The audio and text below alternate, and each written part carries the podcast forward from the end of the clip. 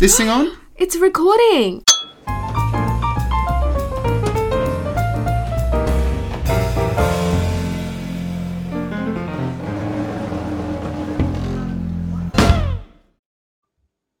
We would like to acknowledge the Gadigal people of the Eora Nation upon whose ancestral lands our city campus now stands. We would also like to pay respect to the elders both past and present, acknowledging them as the traditional custodians of knowledge for this land. All right, welcome back to season three, episode nine of The Bar. I'm Parinaa. And I'm Brayden, and it's lovely to have you, dear listeners, back again this week. Um, still sort of reeling from last week's episode, not going to lie. What about you, Parinaa? Still a bit starstruck as well. Yeah. Like I, you know, I feel like I'm on cloud nine. I can't believe when I, you know, I've still been listening back to the episode from last week, mainly just listening to Michael Kirby talk, not me or you. um, but it- it's just been amazing to hear like his wisdom and his opinions on everything we asked him. Yeah, and also, you know, just the words coming from him himself. We've Mm. read so many things about Kirby J. and As- his judgments, and then to Yeah. see the man who's actually written them. Yeah, so it's uh you know, it's it's it's kind of a, a starstruck moment, as you said, for It me is. as well. But you know, if you haven't listened, check it out. Um, but if you have, we have another exciting episode for you again this week. Mm-hmm. Um, our guest is uh, in an in an area of law that is very uh, interesting to me on a personal level, and so I'm very excited. Um, Parinaa, you listen to a lot of music as well, don't you? I do, I do. I have Spotify Premium, so you know I'm serious about my music. if Spotify wants to sponsor me, and you know, of course, this, pod, this podcast is on Spotify as of well. Of course, so- and Apple Music for all you um, interesting people out there. yeah, all like, you know, interesting, concerning, whatever your choice of word is. It's kind of like shopping at Coles, really. It is. We Woolies is a fresh food people place, so why aren't you going there? Oh, exactly. Anyway, not to not to sell ourselves out. We're not getting paid for any of these endorsements. We aren't. I don't know why we're pushing our opinions. Not yet. Yeah. Yeah, not yet. Good wording there, not yet. Regardless, we uh we shall move on to our weekly specials. Firstly, we've had clerkship seminar series well and truly kicking off um over the past week and a bit. yeah. That's been awesome. Um, I guess in this position for me at least, I'm seeing sort of both sides of it. One, I'm approaching you know the time it is for me to apply for clerkship, so I'm paying attention, but I'm also you know assisting in my capacity as a counsellor. So it's uh it's fun. Um, the Chris team put in a lot of work um, behind the scenes to make it work, uh, and I highly encourage you to check out the remainder of the clerkship seminars uh, if you haven't already, especially if you're in your um, second last year. You know, I guess anywhere between third and fifth year is kind of good there. Um, even if you're a first or second year and just wanted to get an understanding of commercial law, I would, you know, and how clerkships work, I would highly recommend attending those. Um, you know, all the info is on our Facebook page, so have a look at that. Um, but as well as this, um, something I didn't really get a chance to talk about last week was I had um, Easter Sunday lunch with the fam um, at a rowing club. I think it was Abbotsford.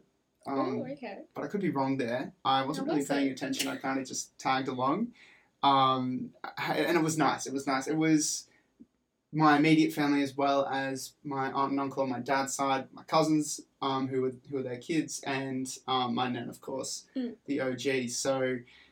You know, it was nice to catch up with, with everyone, and I feel like I've been buried in assignments over the past couple of weeks. So it was it was Yeah. kind of it was good to, you know, just relax a little bit on Easter over the over the Easter break. Yeah, to get like that well-deserved break as well from life, really. Mm. And uh, you know, we're actually being inundated with public holidays at the moment. I think Yeah, just had Anzac Day. yeah. So Yeah. many on Monday as well, which is you know we know it's the worst day of the week.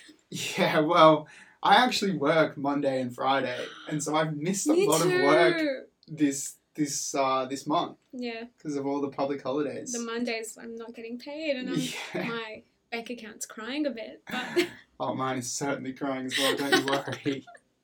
Um, and I guess the final thing for my weekly specials is uh, I'm looking forward to char- charity trivia. I believe it is tomorrow night. oh yeah, Yeah, so um, I think it's it's double denim. Yeah, double Yeah. denim. Um, so dress up, have a good time. It's always it's always fun. Um, you know, just To uh, look good and win a trivia game as well. You know, what's not Yeah. to love? last trip I went to, I think there was like a a singing portion.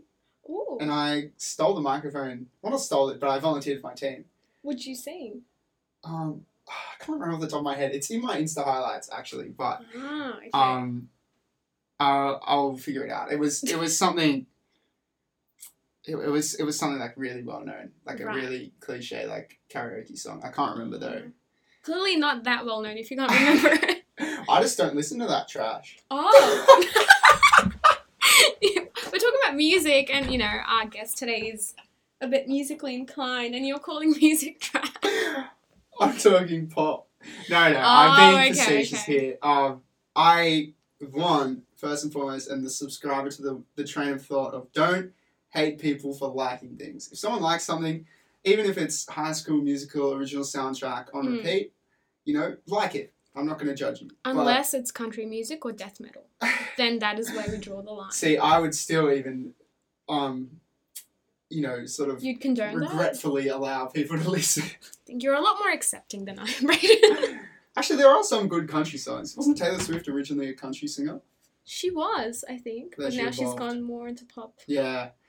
No, and don't get me wrong, I do love a good, I do love some good pop. Mm. I actually love Taylor Swift 1989, one of the one of my Oh, yeah, favorite yeah, albums. Amazing. So yeah, I am I am just kidding with the with the trash comment, but Me too. you know. no, I love country and I love death metal rock. Clearly, I listen to it like all the time. Is that what your headphones were doing in the elevator? Yeah, All Yeah. that loud. yeah, like you know the blaring noise. That's what that was. I think the blood coming out of my ear as well. That was that. Oh my god! I don't think it's literal death metal. It's not going to kill you. No, it's literally gonna kill. Anyway, Parinaa, tell us about your weekly specials. um, well, I didn't really do anything during the Easter break other than just sort of hang out with my family and talk to my sister heaps, you know, because Mm. she's had school holidays, I'm on my uni break, um, and to get that sort of time where we're both at home a lot was great. We Mm. got we went out a lot as well. We got our nails done. It was a fun time with my sister, and then something else I'm looking forward to is my best friend that actually lives in Canada now is coming back uh, to visit for a couple of months. Oh. So yeah, I go pick her up um, in a few days. It's like a six a.m. flight, so I'm gonna be Yeah. you know killing myself on the way there because I'm gonna be so tired. But um, yeah, like sort of planning out planning out like all the things I want to do with her and what she wants to do while she's here.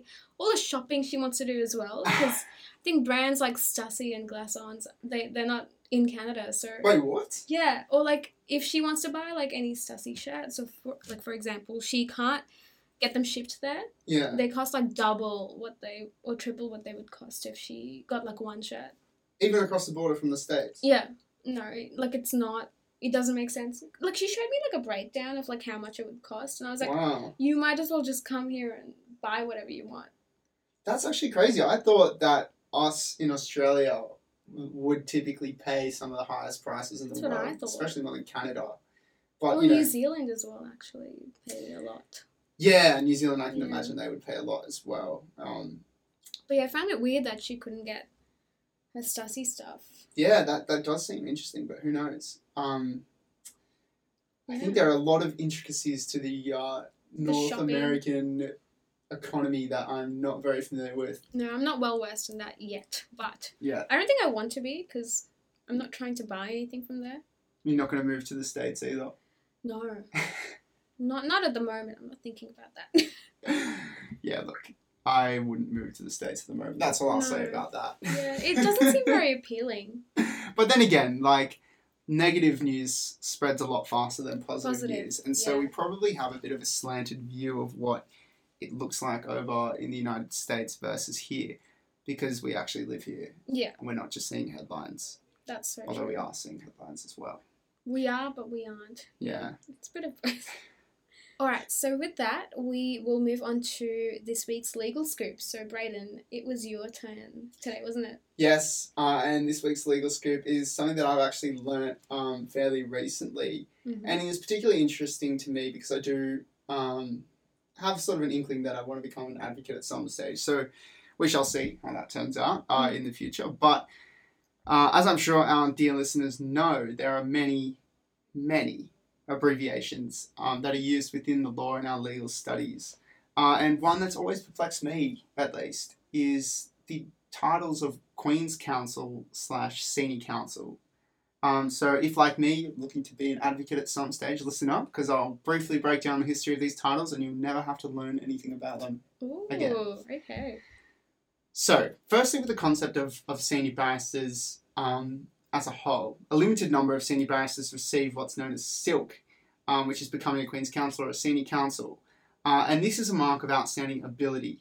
So, both types are collo- col- collectively known as Senior Counsel and then are also colloquially known as silks, which I just said before. And this is because um, Senior counsel robes typically include a gown made of silk versus Junior counsel who makes it out of cotton. Right. So that's one interesting fact there already. But I have Yeah.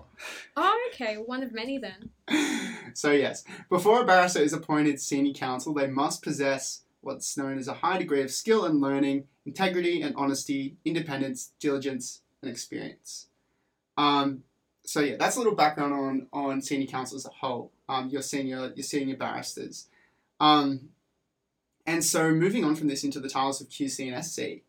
Um, originally, Queen's Counsel was the default, um, but this was changed for new admissions in New South Wales in 1993 um, to Senior Counsel, with other states following in the years following that.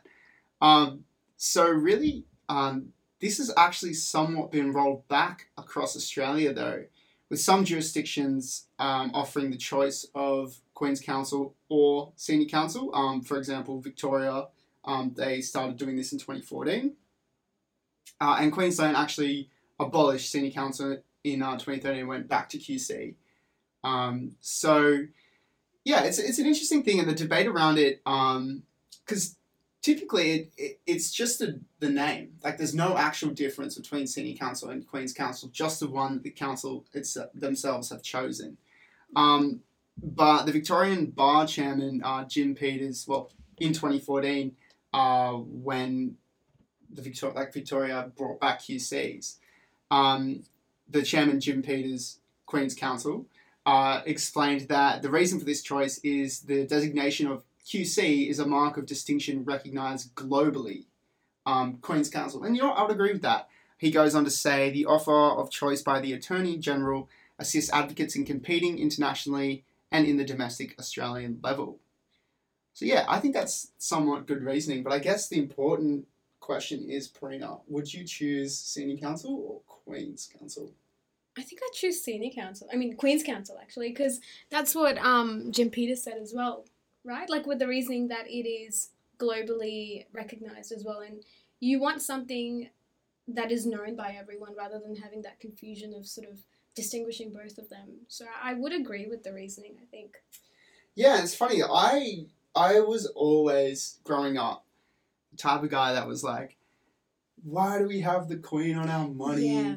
Like, why are we a Commonwealth? Like, why are we not a republic? Why is our Queen head of state? All that Mm. stuff. I was very anti-UK. Sorry to all of my um British brethren. Chavs. Sorry to all the jabs. um, my good friend Jack from Brighton, you know who you are. um, but yeah, but over the years, I and especially since coming to law school and reading about, you know, we read English judgments Mm. and the evolution of the common law. And I'm not saying that I support colonial Britain um, at all. Um, but what I would say is there's a lot of um, legal tradition there, like centuries of legal tradition. Mm. Um, and I kind of like the idea of that. Um, so I would have always said SC for the longest time. Now I'm kind of undecided. Might go for QC. But by the time I become a barrister, will QC be the option or will it be KC? Oh, yeah, yeah, yeah. Because you know, you bringing up that like notion of um, colonization as well, like that does make a big difference because you do have to separate both of these different elements, and then you also have to take into account that the law that was made back then is still so prevalent in a lot of Commonwealth countries. So it's either almost like do you entirely dissect and separate everything or do you sort of slowly nitpick what you want to separate out and then eventually Mm. you know it's all just australian to Yeah. point And look, we'll see the evolution of the Republic debate, I'm sure, throughout Yeah. our lifetimes. Um, it'll be interesting to see where that goes.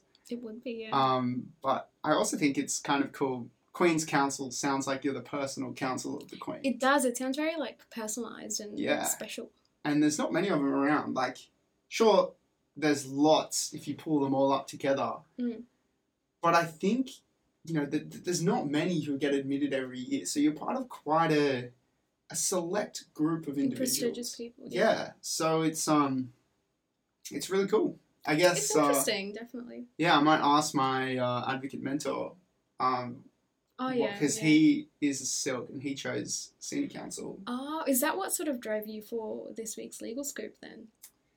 No, I just saw QC, SC, and I've known like that they're both silks, but I just wanted to read a bit more into the history behind it. Um, but it'll be interesting to see what he has to say about it. Um, you know, was it? I don't. I think he was admitted in the late '90s, so it was probably an option then. Mm, okay. Oh no, sorry, it was not an option. 1993 is when they scrapped it. So, oh, okay. and they haven't brought it back in New South Wales yet. So he didn't have the choice. But I would love to hear if he had the choice what he Mm. would choose. Yeah, you know, like what his choice would be. Yeah, you know, we'll go do some primary research for you guys. Primary research. Oh, uh, anyway, that's uh, that's all I wanted to say for the legal scoop. it's an amazing legal scoop, though. Um, Thank you for that. No worries. So hopefully, when you guys see QC and SC on uh, notices of motion or wherever you might read them, um, you know, now you can actually know what they are. Definitely. And I mean, well, you know, amazing legal scoop, but we can't forget about our guest for today. Oh, I certainly have not forgotten. Don't you worry. So, our guest for today's episode is the principal of a leading tech, media, and entertainment law firm called Brett Oaten Solicitors. They're known to represent up and coming businesses and visionaries in fields such as entertainment, media, tech, and arts. Their clientele is very impressive and includes the likes of the Kid Laroi, Guy Sebastian, Anh Do, Jessica Mauboy, Lorde, Amy Shark, and Gang of Youths, just to name a few. With that, let's welcome Brett Oaten. Hello, Brett, and welcome to the bar, season three. We hope you're going to have a good time today, and thank you for joining us. Uh, my pleasure. Thanks for inviting me, and I too hope that I'll have a good time. Um, so the first and most important question we ask all our guests is, who would you take to the bar and why? Okay, so um, I very rarely drink, so bars for me are not drinking. They're all about seeing uh, rock and roll, and um, I don't know if I would. T- my favourite band, my favourite bar band, is a band from Providence, Rhode Island called Deer Tick. I don't know if I would take them to the bar, but I would hope that when I arrived in the bar, they were already there. And I, I would take to the bar my fellow Deer Tick fans, of which there are not very many. and I would also take to the bar a whole lot of people who I think should be, and following our trip to the bar, would be fans of Deer Tick. So there we are. That's a fantastic good answer, answer. actually. Yeah, I like that a lot. Um, yeah, the good thing about that question is it's quite open. You can literally take anyone to the yeah, bar. like we've had uh, answers. I'll take my family to the bar. Um, I'll take this. I think you said Gandhi. Yeah, you take Gandhi. Gandhi to the bar. So it's nice to see how people interpret this question. That's probably. uh, I don't. I, I hate to say it. It might be my favorite answer so far. Oh wow! Well, That- uh, you know, sorry. it's all downhill from here. So but this is purely because I am such a huge fan of uh, of live music, especially Australian music. So, but you know, we'll we'll keep my fanboying to a minimum. Um, how about we could? I think I've ramped it up to maximum. For this interview, yeah, definitely. Look, we'll see. Um, but yeah, how about um, Brett? You give us a sort of overview of your career. So you know, going from university today, days um, to sort of what inspired you to be uh, a music lawyer, and then you know how you got to where you are today. Okay, um, I'll try to make this as brief and as uh, uh, as less boring as possible. But um, I uh, went to uni at the University of Queensland in Brisbane. Um, when I was there, I don't think that I uh, knew that uh, music lawyers or entertainment lawyers existed, so I had no aspirations in that regard. But uh, I have been, for as long as I can remember, a huge um, music fan, going to see music, buying records, talking about records, reading music magazines. And that was my predominant kind of social interest at university. Then I moved to Sydney, and it remained my predominant social interest. I worked at Baker and McKenzie um, straight out of uni. Um, predominantly, I did a rotation in banking and finance, and then I started working in intellectual property. Uh, while I was there, I was going out to see a lot of music, and I wanted to get more involved in music because I loved it so much, and I'm not a musician. So I started writing for the Street Press, as it then was, Free Music Press, and that led to a lot of other writing for Rolling Stone and various other uh, magazines while I was working as a lawyer, and that led to me managing a band, and all of those things um, uh, allowed me to meet a lot of people in the music industry and have a lot of friends in the music industry. And I concluded that um, if I could do legal work for those people in an area that I was personally really excited about, that that would be something a little less like work and that that would be something I prefer to do. I, I have nothing bad to say about Baker McKenzie. I loved my time there. I loved my time in a big firm. I worked for um, some really great people who were also great lawyers, and I would never have had the confidence to set up my own firm um, had I not been trained by such excellent lawyers. So, but for me, um, uh, working in a big firm did not seem like a long term solution uh, that would contribute to my happiness. And so uh, I left there after three years and set up my own firm, which, you know, objectively is quite stupid, but um, it worked out okay. I think that's amazing to, you know, use different firms and different areas of law as a stepping stone to go into what you're actually passionate about, which ends up being tag, entertainment, music law. Yeah, so we began, or we, we began, um, there's 13 people in my firm now, but to begin with, it was just me. Um, it began as just a music firm and it's broadened over the years. We still do a lot of music work, but we do a lot of film and TV work, a lot of advertising work, a lot of non-music talent work, so whether that be TV presenters or influencers, and then a lot of startup stuff as well. So our firm tends to represent creators of one kind or another, whether they be entrepreneurs or or, or musicians or writers and directors. Um, we we really find the work really interesting, and we like the sensibilities of the clients. Mm. Definitely. Are you like me in the sense where you're really passionate about the arts, but don't have a creative bone in your body? Like that's that's how I feel. Like I love watching film, I love music, um, but I could never create it. If that makes sense. I, I think that's a very fair assessment of me. Um, I do love, you know, um, I, I love art. You know, music, film, TV. Uh, I, I, I um, I don't have those abilities myself. I did. Um, I was heavily involved in the radio station FBI as a founding board member, and um, maybe that's. I, I did a comedy podcast or a comedy show there for ten years. I don't know how funny it was. Maybe they just let me do it because I was on the board. Um, but that would be probably the extent of my creative talents. Um, but I'm very fortunate to, uh, given my interests, have been able to you know, turn that somehow into a job. Mm. Yeah, I think that's really cool. Yeah, definitely. And Think- I guess, sorry, do you want to go? That's okay.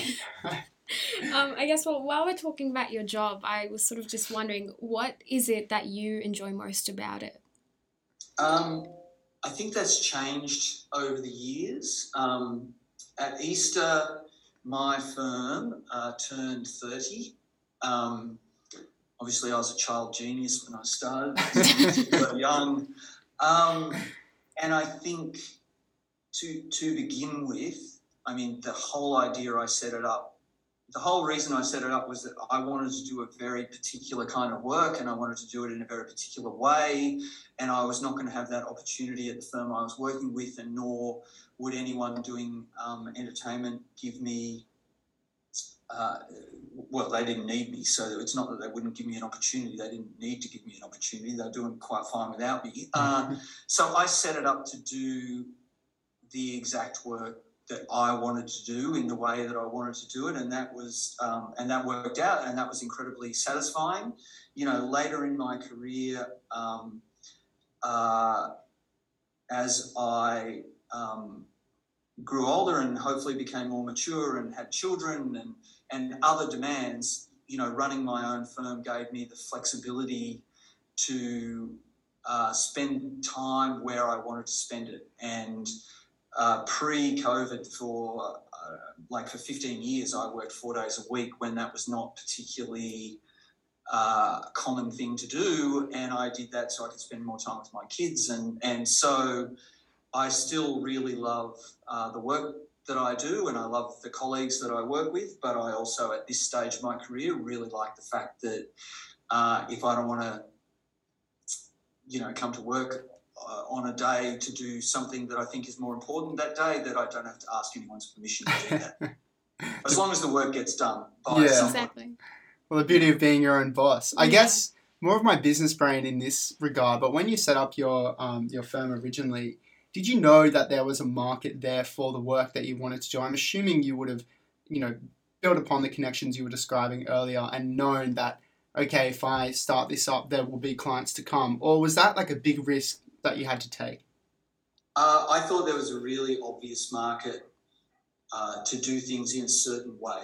So I, I might be getting too far into the weeds here, but um, when I set up this firm in the early 90s, the music that I was going to see and the people, the relationships that I had were all in kind of independent music and punk rock and that kind of stuff, which was not really served by the mainstream music industry at that point.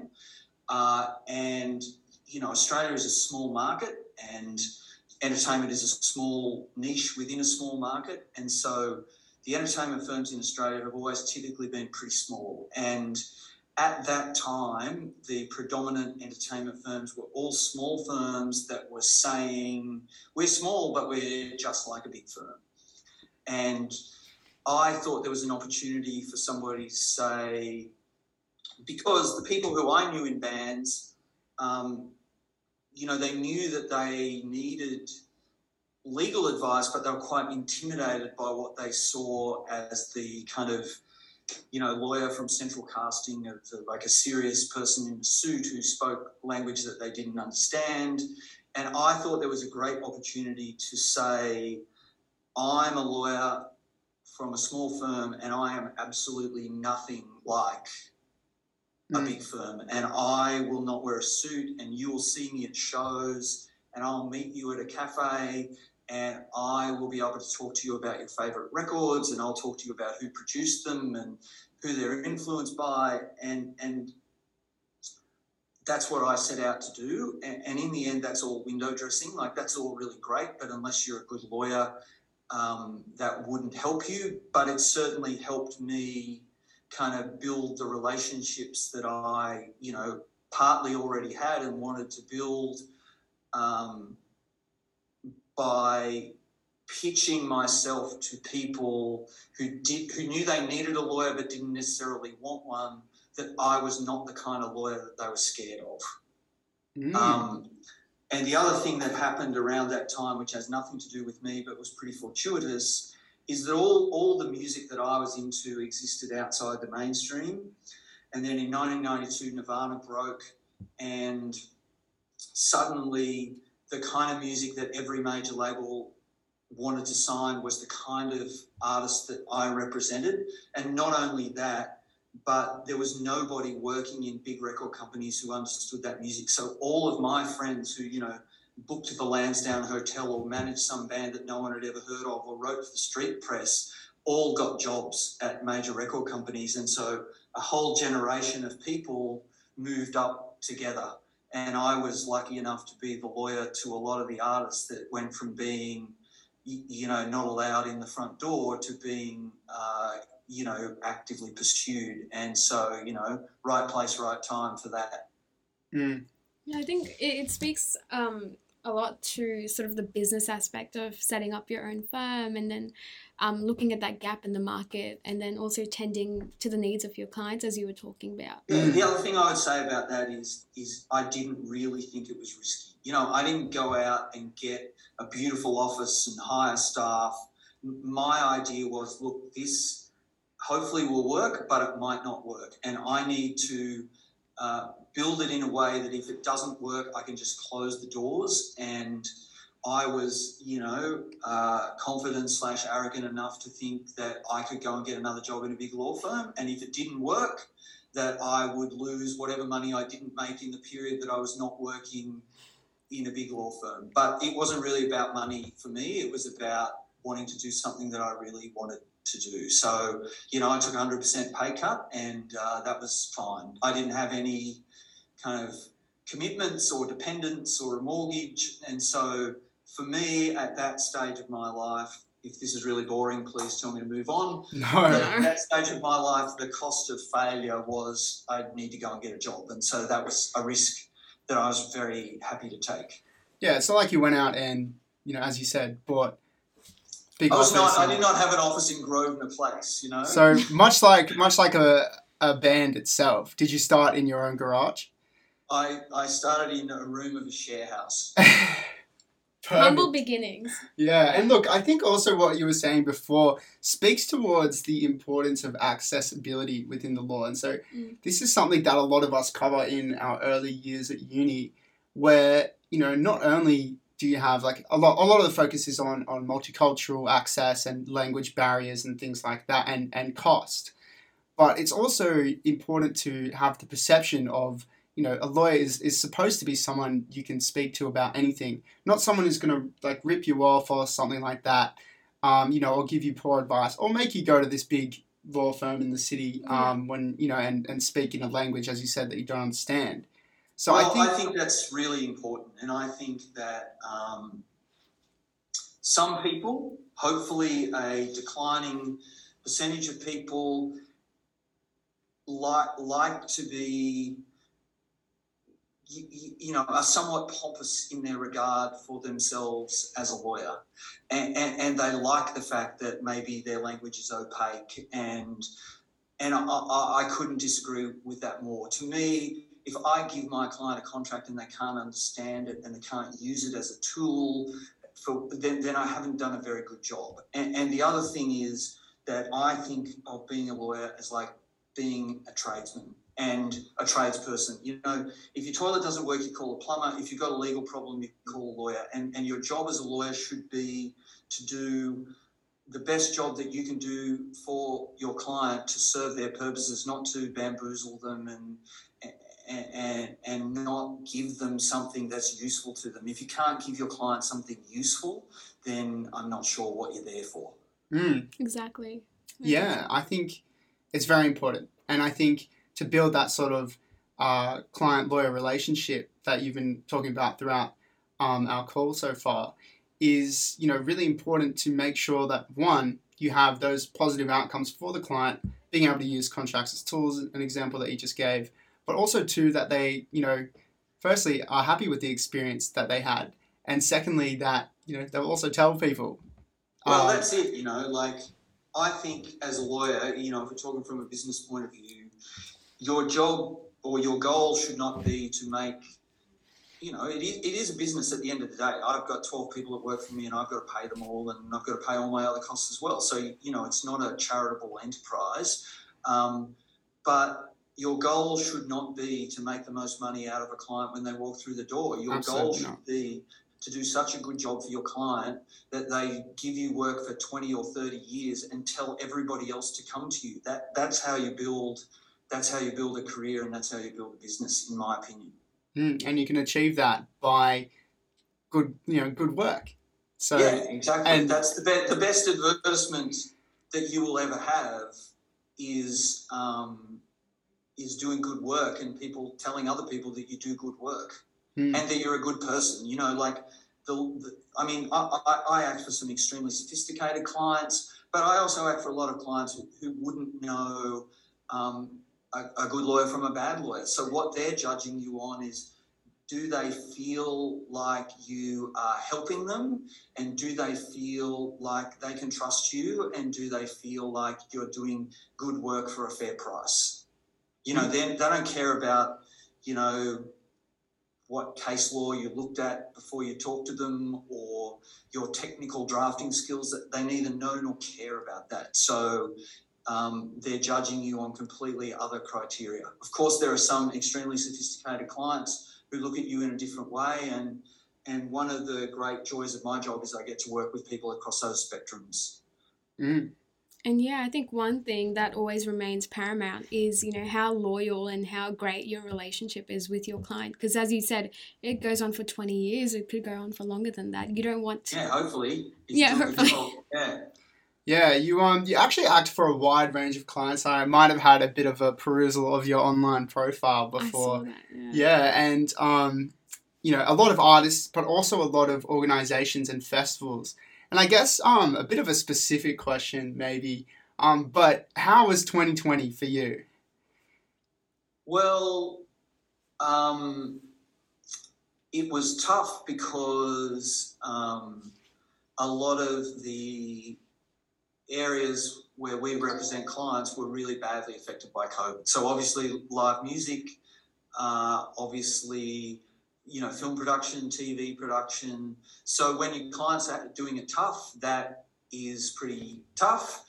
A- And, you know, I had um, all, all of my staff, you know, working remotely and all of whom had different challenges. You know, some of them lived alone, some of them have young children.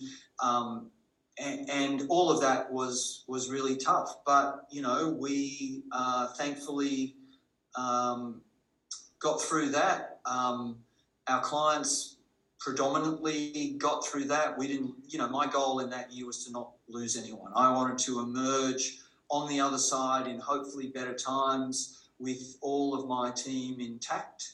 And I thought my primary job was to make sure that my team, who all have commitments of their own, could could you know keep their jobs. And luckily, we did that, and that was incredibly satisfying. Mm. And I think in the end, uh, looking back, that year turned out to be better than it ever felt at any point during the year. And, you know, um, we, we've been inc- extremely busy uh, ever since. And would you say that, um, I guess, not only the music industry, but the creative industry as a whole, would you say it's back in full swing by now, or it's still got a little bit of a way to go? I feel I think it's got a little way to go. You know, there are still um, there are still tours being rescheduled. There are still shows being changed, and and and, you know you can't blithely ignore the fact that a lot of clients made no money for two years or, or lost their primary source of income. But you know, a lot of artists who couldn't tour took the time to make records or or, or, or attend to other aspects of their business and. Um, you know, I'm sure that there are people who have, um, you know, really, really struggled, but but most of our clients, I'm happy to say, are emerging in good shape. Hmm, that's good to hear. Definitely. Yeah. think my next question would be while we're talking about artists and how difficult it's been for them to sort of for some of them to get back up on their feet and not have that income would be you know how can the law support artists that are going through this recovery and this growth So I think that this th- that the way I think about this is I think about this uh, the same way that I did pre-COVID as I do, you know, during and post-COVID, or if we're post-COVID, who knows? Um, and that is um, nobody ever got into a band hoping to meet a lawyer or an accountant. And so, what our job is, is to help, along with other members of an artist team. I'm talking about music now, it's not that dissimilar in film and TV, but our job is to um, help attend to the business aspects of an artist's career so that that is all rock solid and so that they can uh, bear the fruits of their labour and put structures in place so that they can get on with doing the thing that they actually want to do, which is writing songs and making records and playing live, uh, and not worry about the kind of financial or business aspects of their business. So that has always been our job and that remains our job. And of course, coming out of COVID, as I said, some of our clients have had pretty tough financial circumstances, and we're um, extremely aware of that. And we, we, you know, but but we we have spent many years knowing that we're going to do work for um, clients who, who are starting out and don't have a lot of money and who and that could change very very quickly. So we're always trying to build relationships with artists and um, be sympathetic to their financial positions and be open and transparent about that and give them the time that they need to pay us in the hope that we'll be on their team uh, you know through much better days for them. Mm. yeah and that's good. Yeah. And look i think uh, it is really important to support those up and coming artists. And i guess um, you know that sort of speaks to the pro bono sort of obligations I'd say that we have, but um, it's very much something that you seem to be passionate about um, outside of that sphere. Um, something that I did want to ask you though, which is probably more in line with what um, you know you work on, is you know recently we've had the you know the phenomenon, so to speak, of people being cancelled. And look, I'm not going to go into the semantics of being cancelled here, but basically, let's just say cancelling is is poor online behavior, yeah. right? Um, what what is the impact of an artist's poor online behavior? You know, when, for example, they get dropped from a festival, how does that sort of work in the in the legal back end there? If so, you can speak to that. Long before the idea that someone might be cancelled was a you know was a kind of common sort of cultural theme long before that, most properly negotiated commercial arrangements that deal with people in the public eye had reputational clauses in them. So that if um, an artist or an actor or someone that was endorsing a product um, suffered reputational damage that could reflect badly on their commercial partner, whether that be a music festival or a product or whatever, then um, typically the uh, commercial partner could terminate that agreement. Likewise, often with, with an artist with some bargaining position, that they had a reciprocal right if the um, say the brand suffered some kind of controversy that meant that the artist no longer um, wanted to be associated with them. So that that's nothing that's nothing new at, mm. at all.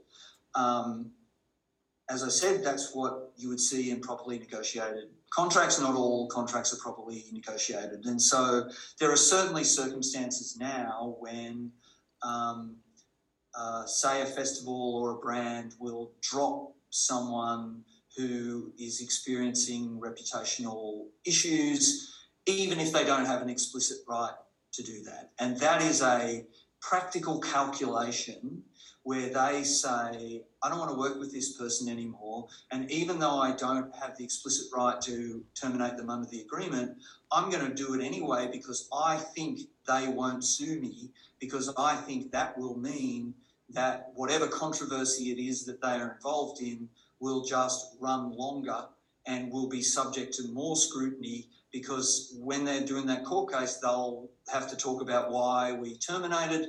And so brands or festivals often take the practical decision that I'm going to get rid of them and they won't do anything about it because what they want to do is is is disappear. And and often um, that tactic or that approach works but you know one day it may not. One day somebody might seek to terminate because there's some social media controversy, and they may not have the right to do it. And and um, whatever your kind of moral views about whatever the issue may be at the time, um, they may have a legal problem for terminating an agreement that they didn't have an explicit right to terminate. So, um, those issues will always be case by case issues. But certainly, there is a view, um, there is a prevailing view that you can get rid of somebody if they have been determined to behave badly.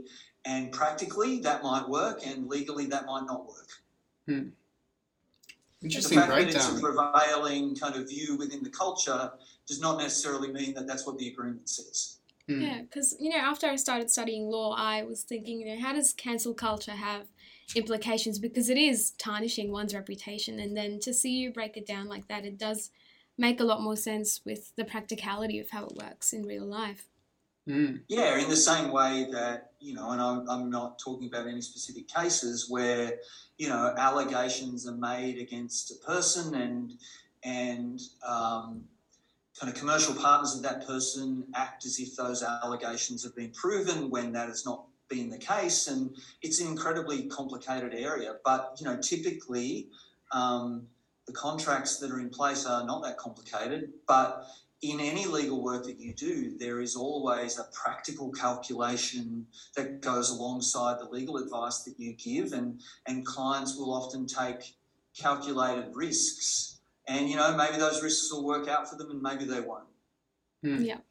Interesting. And I guess speaking more towards the legal side of the entertainment industry, would you say that the law was prepared for COVID nineteen when it when it um, reared its ugly head um, way back in twenty twenty? Like, were the contracts able to operate in the way um, you know that would work within COVID?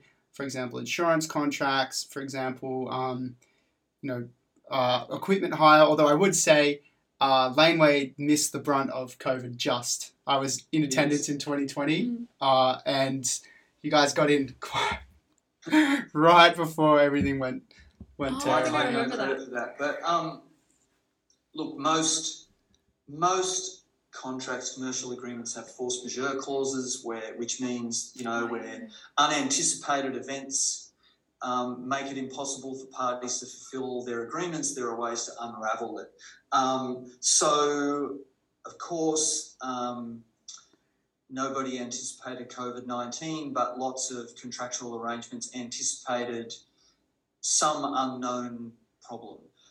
Uh, again, there's the legal aspect and there's the practical aspect. And the practical aspect of that is that the music industry and the entertainment industry are small industries. People rely on their relationships.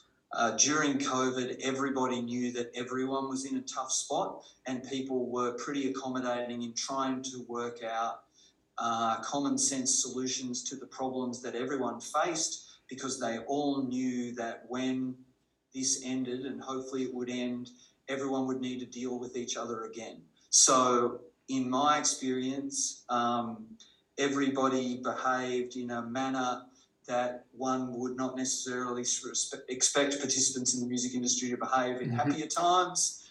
Uh, people were a lot less ruthless, and um, that's to everyone's credit. And I'm sure that there are people who have got different stories to that, but my kind of predominant view was that everybody just worked together to try to minimize the damage in an incredibly tough time.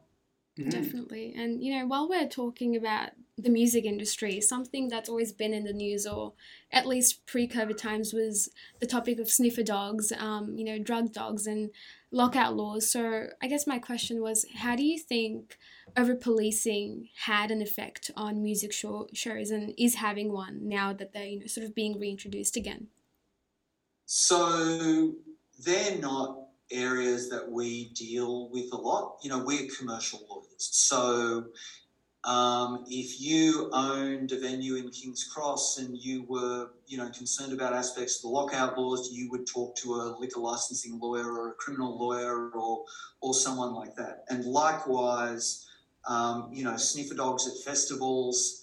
Um, that's a policy issue. You know, are the police you know, why do the police take sniffer dogs to festivals where young people go and they don't take sniffer dogs to the Australian Advertising Awards?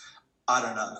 Um, maybe because it's always easy to demonise young people, or maybe um, there are good faith concerns about safety. So, you know, there are industry lobby groups who work on those kind of policy issues, and very rarely do lawyers such as us get involved in those because, you know, whether there will be sniffer dogs or pill testing at your festival, they're not commercial legal questions. They're questions of law and policy and and uh, there's very little that I, as a commercial lawyer, can do on the day of a festival if the police turn up and you know seek to exercise rights that they have that maybe I don't think are that great. You know. Mm. Yeah.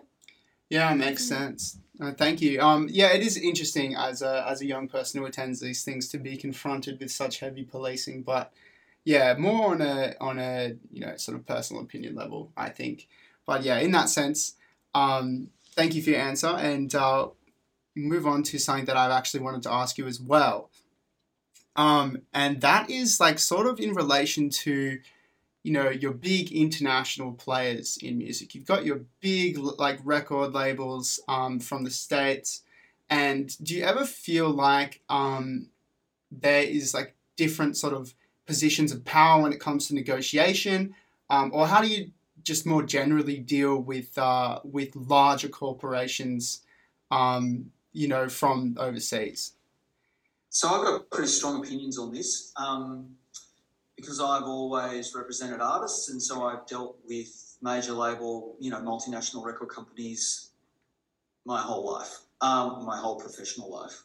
Not when I was six, you know. um, and you know, unless you are a star, most record deals are heavily weighted in favour of the record company. And that's because the record company is making typically a pretty significant investment in an artist and they want the opportunity to make a good return for, for that investment. And the thing I'd say about that is, is because artists are well known and they have a profile, it's a very well understood idea that you know record companies have the power and they've got the bargaining position. But you know, um, the idea that the person who invests the money makes the rules is basically how every industry works. You know, if you're a startup and you want venture capital investment, you know, and you do not have 10 venture capitalists trying to invest in you, then the person that wants to give you the money is going to make the rules about the basis on which you get that money. It's the same in film financing, it's the same in in, in all sorts of industries. It's the exact but, same as, as primary school, my ball, my rules in handball.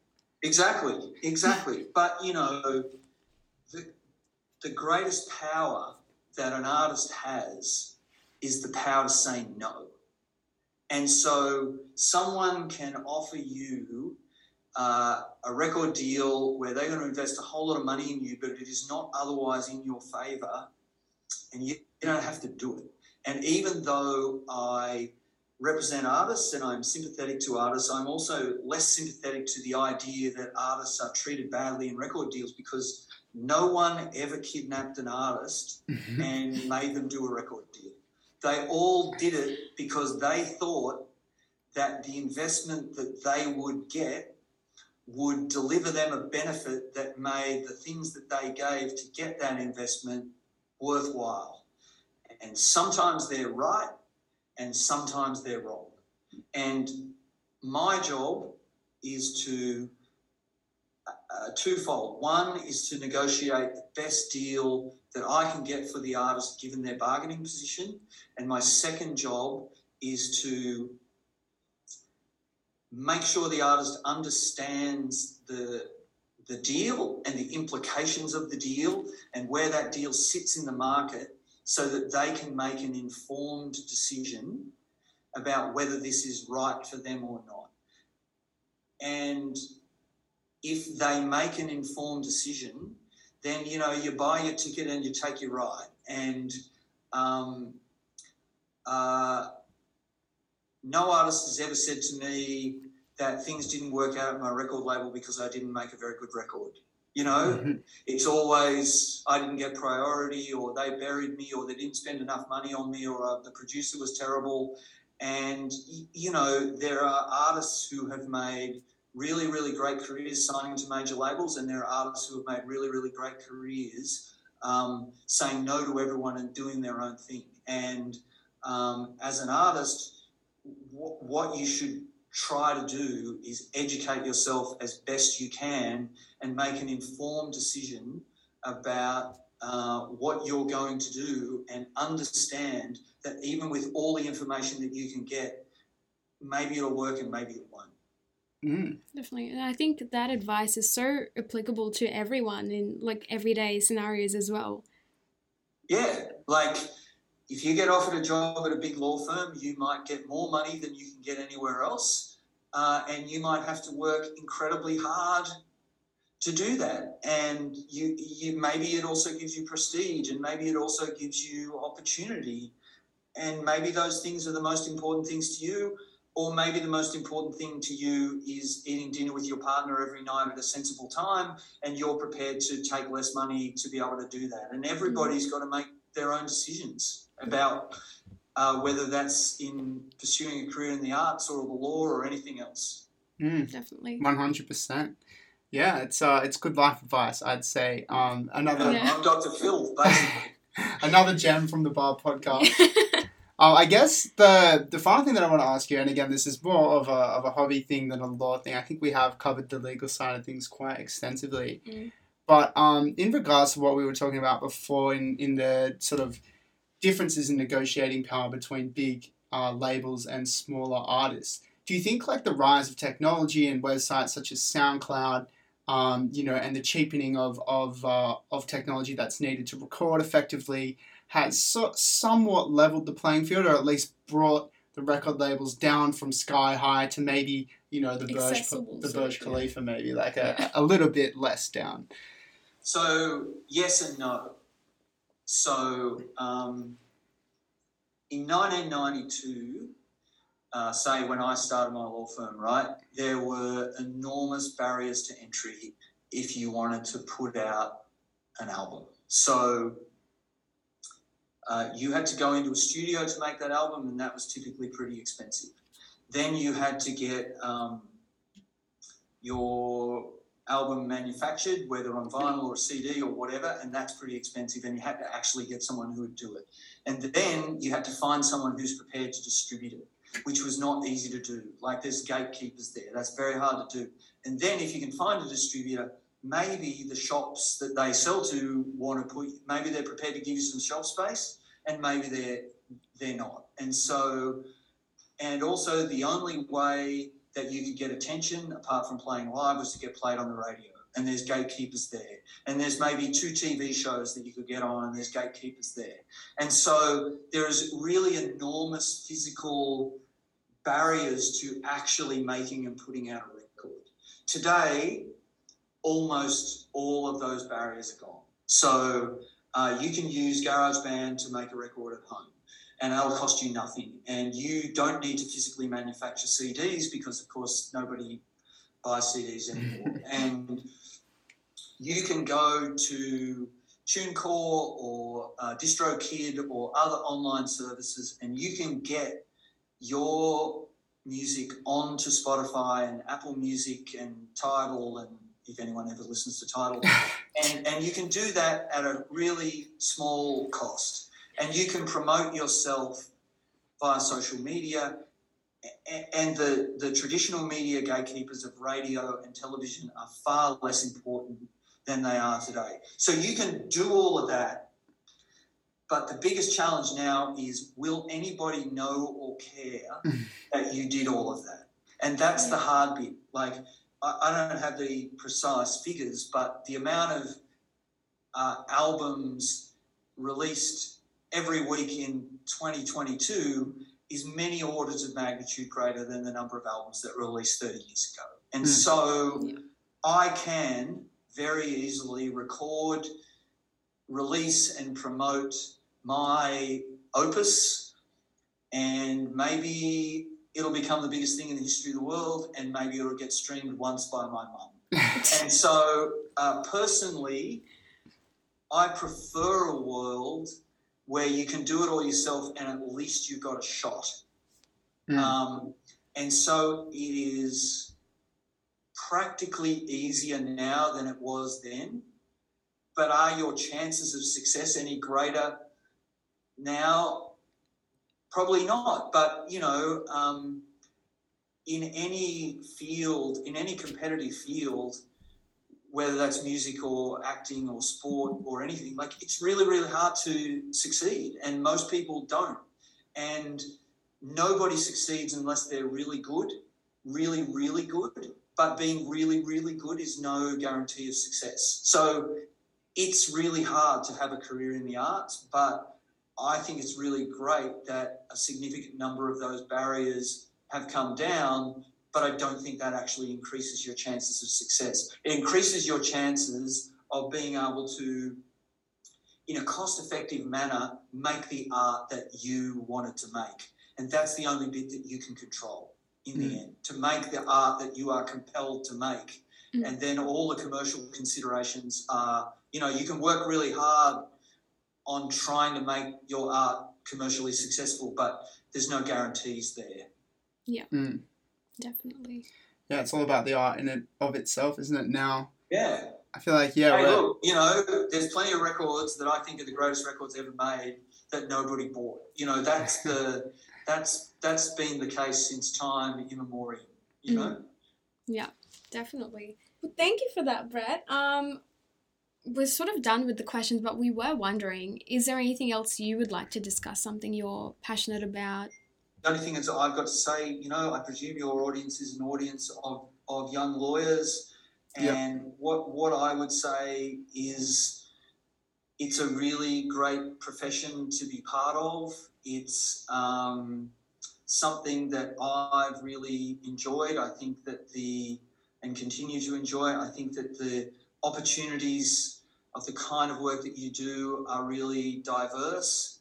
And I think I would encourage people uh, to try to do something that really you love. And I make no judgments about what that may be. If, if you love making as much money as possible, more power to you, go for it. Mm. Um, but you will spend a lot of time at work, and you'll probably spend more time at work than you will spend, you know, with your partner or your friends or your children or surfing or whatever it is that you love. So, so if you're going to put in those hours, do do something that you really want to do and that you find rewarding, and and also, you know, don't buy into some of the stereotypes that exist about lawyers. You don't have to be a jerk. You don't have to be aggressive and rude and mean, and it doesn't actually make you better.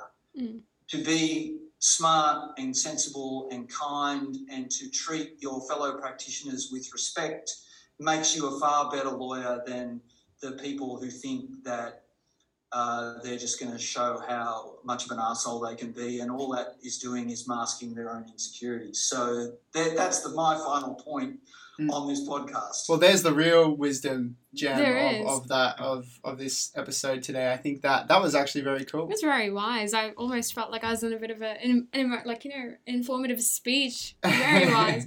Thank you for sharing that with us. for weddings, parties, anything. um, well, that that it's been fantastic chatting It has to you been. today. Um, you know, I've as I said before, I have a very strong interest in this area of law, so it's been Mm. cool to chat about it, uh, even just briefly. And uh, and it's it's really cool the work that you're doing as well. Um, being based out of Newtown as well, which is really really cool. Um, you know, it's it is quite the the cultural sort of icon of Sydney that Mm. um, all of us young people think it is. Great music, Um, great food, great, great. art. Great. Cairo Takeaway. Who wouldn't want to work near Cairo Takeaway? Exactly. okay. Well, Thank you for your time today, Brett. Um, My we pleasure. Thanks for inviting me.